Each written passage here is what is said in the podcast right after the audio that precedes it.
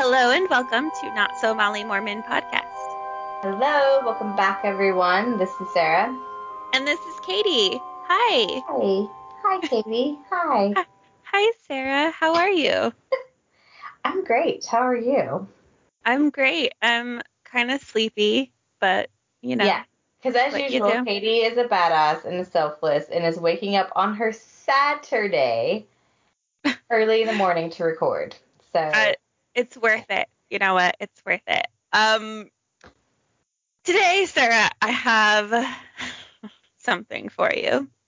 oh boy, I get two in a row. This is second episode in a row that Katie is treating me to a great Katie find, which is I'm so excited for. I found this, and I don't know how we haven't talked about this before, or how this hasn't come across our eyes before. Maybe it has for you, but it definitely hasn't for me. This this came out in May of 2020, the you know the year, Right. uh, and it's titled "Choosing Righteous Desires" by Elder Elder Robert C. Gay, or as the Mormon Church would call him, Elder Robert C. Same Sex Attracted. Ah. that took me a hot second because you hear the wheels turning via Skype in my head where I was like, huh? Oh, I see what you did there. How clever. Sorry, bad joke, but you know. I love it. And this was at a worldwide devotional for young adults. Worldwide. oh, wow. Okay. So even more problematic. Love it. Love it. Yes. And um this was really long because as you know, devotionals are usually like over an hour long, right? So Yep. I I just went through it and I took um three anecdotes from it. Like cuz he told a just so much just so much fluff in between, right? So I cut it down because we don't have that time to analyze things. We ain't got that kind of time. We ain't got it. We ain't got to this devotional. so it starts from like the worst story to to kind of a lighter funny one but there's three stories in here that he tells of his life okay and um i i don't know how we haven't heard these before okay so th- this one says my best friend growing up introduced me to my wife in high school i baptized him a member of the church but he always found it difficult to fully commit to living the gospel, always justifying himself by saying that he never really did anything that bad. okay. Okay, already it's like he's your best friend and you baptized him in high school. It's like he probably just did that because you were pressuring him. Exactly. It's probably like, dude, I just want to be your best friend. But every Yeah. time we meet up, it's like, can I share a, just a special message with you? Could we um open up with a prayer? He's probably like, fuck's sake, if I just like let's convert- just get this over with. Like I just Exactly. don't want you to keep bugging me. But then he found it difficult to fully commit. Oh my god. Okay, th- this gets this gets bad. Just brace yourself. Uh-oh. Um, then one night at a party, he drank too much alcohol and fell off a cliff and died. Oh Yeah. What? Oh no no no no! I already know where he's going with this. No, he's n- okay. yeah. It's, I already and then he says, he was the same age as many of you. This tragedy should never have happened and would not have happened if covenant, not convenience, had guided my friend's life. Oh my god, that's so fucked on so many levels, and I'm actually like disgusted by it. Imagine Mhm. his family if they I know. this or listened to it or read it, and like imagine like what the actual fuck, man. Like that's horrible to blame his Yes. death and make it all about like, oh well, he was sinning and that's why like this wouldn't have happened if he lived up to his covenants. I know. Isn't that terrible? I read that and I, my jaw dropped. I was like, Oh.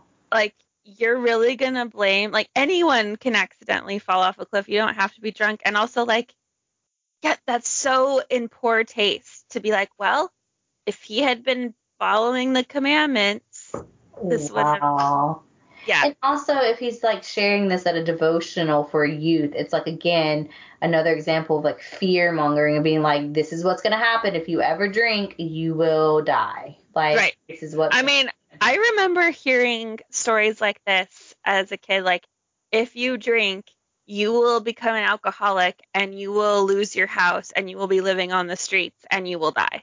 yep, Like yep. it- I, yeah, it, and I think that's honestly, um, I mean, obviously, I'm not a an expert in this, but I I do think that like Utah has an issue with obviously opiates, and I feel like a lot of it is like like kids almost like go overboard sometimes with it being like, oh well, I can do this instead of drinking because yeah. drinking is the bad thing. I don't know. I mean, I don't know if there's any correlation there, but it's just like drinking is so demonized to where you're not you're not taught moderation. It's like all or nothing, right? exactly. No, I think that's a really good correlation that you just made, and I'm sure there's like studies on it that would suggest that. Like that's just, yeah, it, like you said, it's just drinking is such like so demonized to the point where, yeah, it was never presented to me that you would like lose your house, but it was always like if you drink, it messes up your judgment and you will make bad decisions that will get you in trouble and you will die, basically. yeah, and you will die. Yeah, and, and Yeah. you'll lose everyone you love and you yeah, you can't just have a glass of wine at dinner. You're just going to be full blown gone. Yeah. yeah. It completely messes up your judgment even after one glass of wine. Mhm. Mhm. Okay, so that was the worst one, but now here's the second story, which Oh boy. You're gonna okay.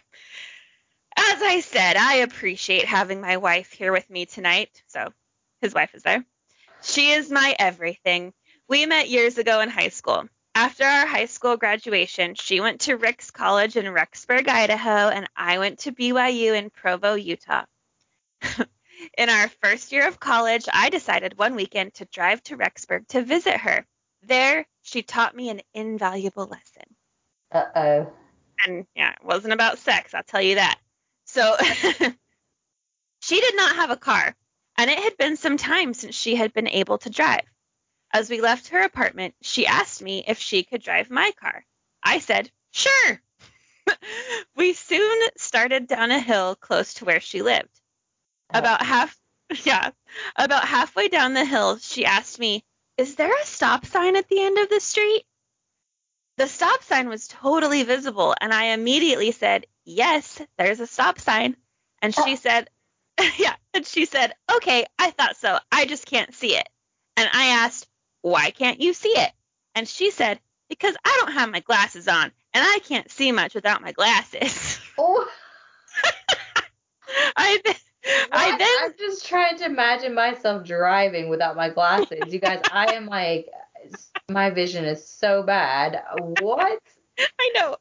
I then said something like, And why aren't you wearing your glasses? And she said, Because I don't like how they look on me, but I forgot I can't see everything without them. And then I said, Well, then, you'd better let me drive. The lesson was simple. Unless you can see clearly, you will always be in danger.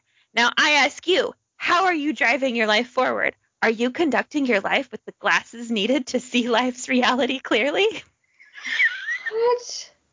I just, I'm imagining his wife in the audience just being so absolutely humiliated. Like, Yeah, like I would be like, what the fuck, man? Like, way to make me look like an idiot and like a vain one at that. Like, I don't like how I look at my glasses, so I'm gonna endanger both me and you and drive without wearing glasses. Like, what? can you even? And just the whole analogy is so It's so stupid. stupid. And also, I, I kind of wonder if that even happened. I, you know what? I, like we've talked about before in the past, I guarantee you, like 90% of these stories don't actually happen. It's just they have a team of writers who are like, oh, I know of a story like this, and let's just use this for the their talks. Done. Like, You know what? I saw something on the ex Mormon Reddit subreddit that, like, literally, you're right that um they have writers and they oh, don't 100% right. have writers. and a lot of times like yeah they don't even these personal quote unquote experiences they haven't even happened to them they're like Yeah. made up or from someone else yeah even as a as a Mormon and a very devout Molly Mormon, I even thought that at one point like there's no way that they write these stories themselves. Like I didn't Mhm. I don't think at the time I thought like, oh, the, the stories that they're telling aren't true, but I was just like they're they don't write these. Like there's no way that they are all like polished enough to like have a, a story and messaging that's like cohesive and but no, like no. No, no, no. no no no no no you're yeah and i yeah And then they have stories like this where it's like, that's a stretch. Come on, man. Like, yeah come you on come up with a better story and a better analogy than your wife not wearing glasses.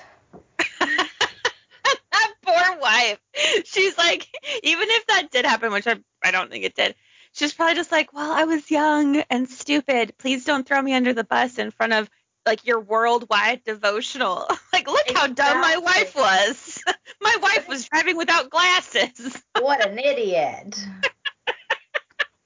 Also sad that she's like, oh, I look stupid in them. And instead of him being like, oh, baby, no, you don't. Like, you look great in them. And, you know, that's just a bit dangerous, like, for you not to, to wear them. But, like, I'm sorry that you feel like you don't look good in them. It was just like, well, I guess I should drive then. yeah i'm the one that can see clearly in this relationship so Yeah. pull on over yeah Wow.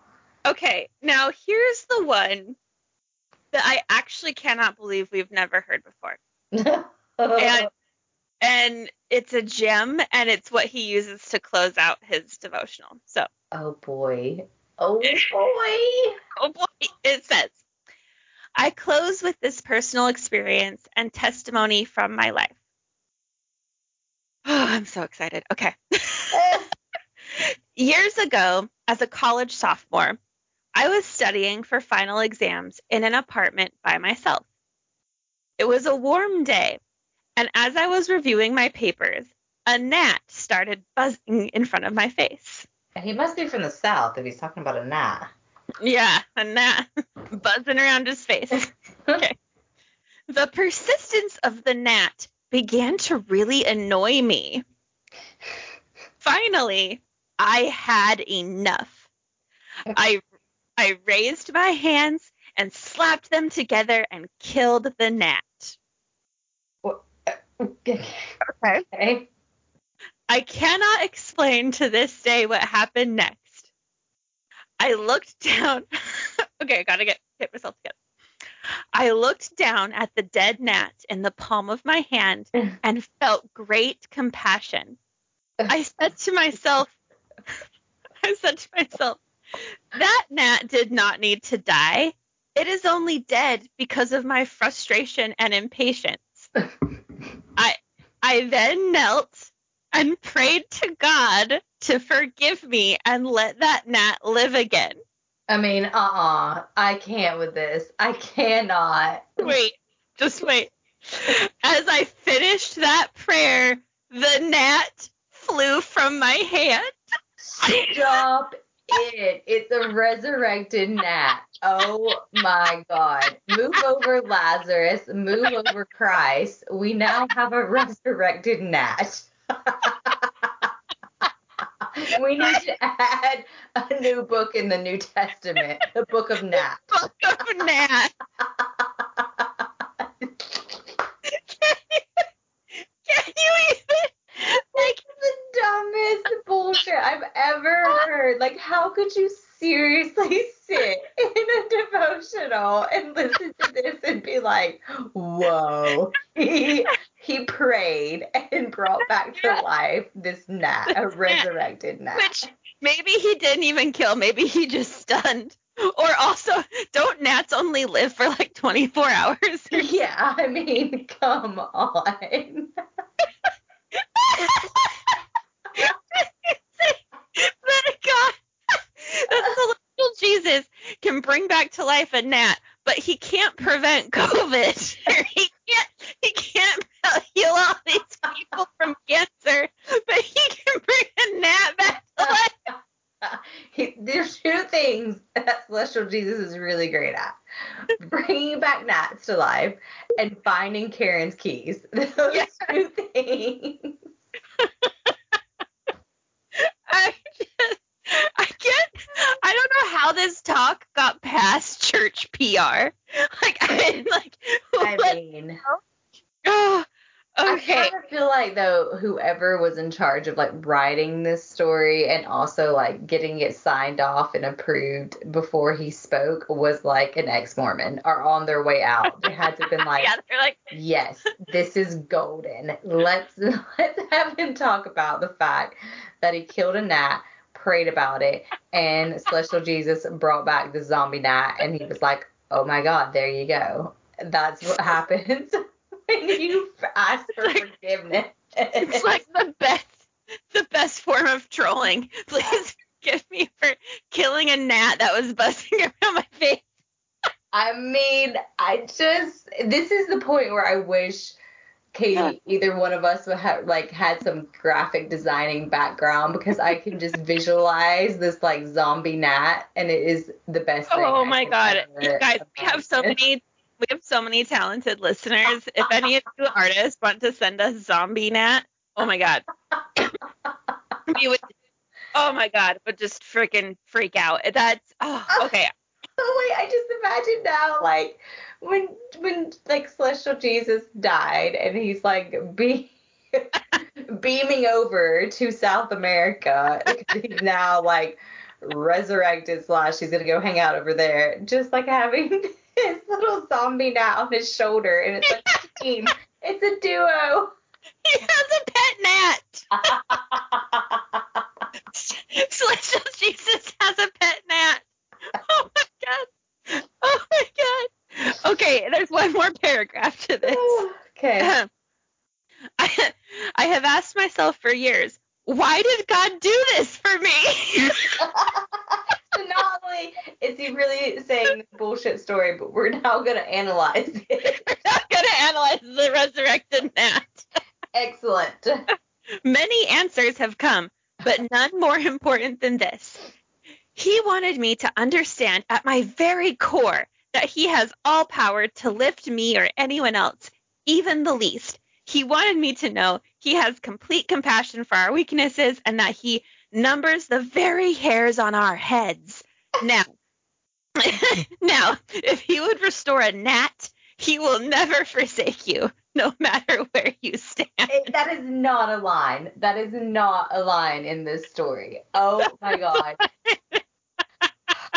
if he would restore a gnat, he will never forsake you. it's the most ludicrous thing I've ever heard. Like imagine like again this is worldwide this is worldwide worldwide devotional. devotional this was broadcast to the world anywhere and everyone every like young adult congregation was watching this i mean imagine young adults in areas where they aren't privileged. Like they are sh- real shit, like struggles, like, you know, making it day to day. They were converted or raised in this religion. They're like faithful. They're like, yes, I'm going to go to this devotional, feel really inspired, and know that God loves me and will help me out. And then they hear the story of a gnat being resurrected. and not forsaken and they're like what the actual fuck like god can answered that prayer, but not but mine. Not my struggles. I'm like in oh. poverty. I'm hungry. Exactly. I, my my mother is struggling with cancer or whatever it might be. It's or like oh. abuse in the church, which happens on a daily right. basis. Like imagine right. a victim of sexual abuse that's happened in the church hearing this devotional and being like, oh, okay, cool. So he'll bring back to life a gnat, but not help me get out of the hell that I'm in right now. Right, exactly. Exactly. This is mind blowing. That isn't it mind blowing? Also, imagine a congregation where there's like gnats in the building.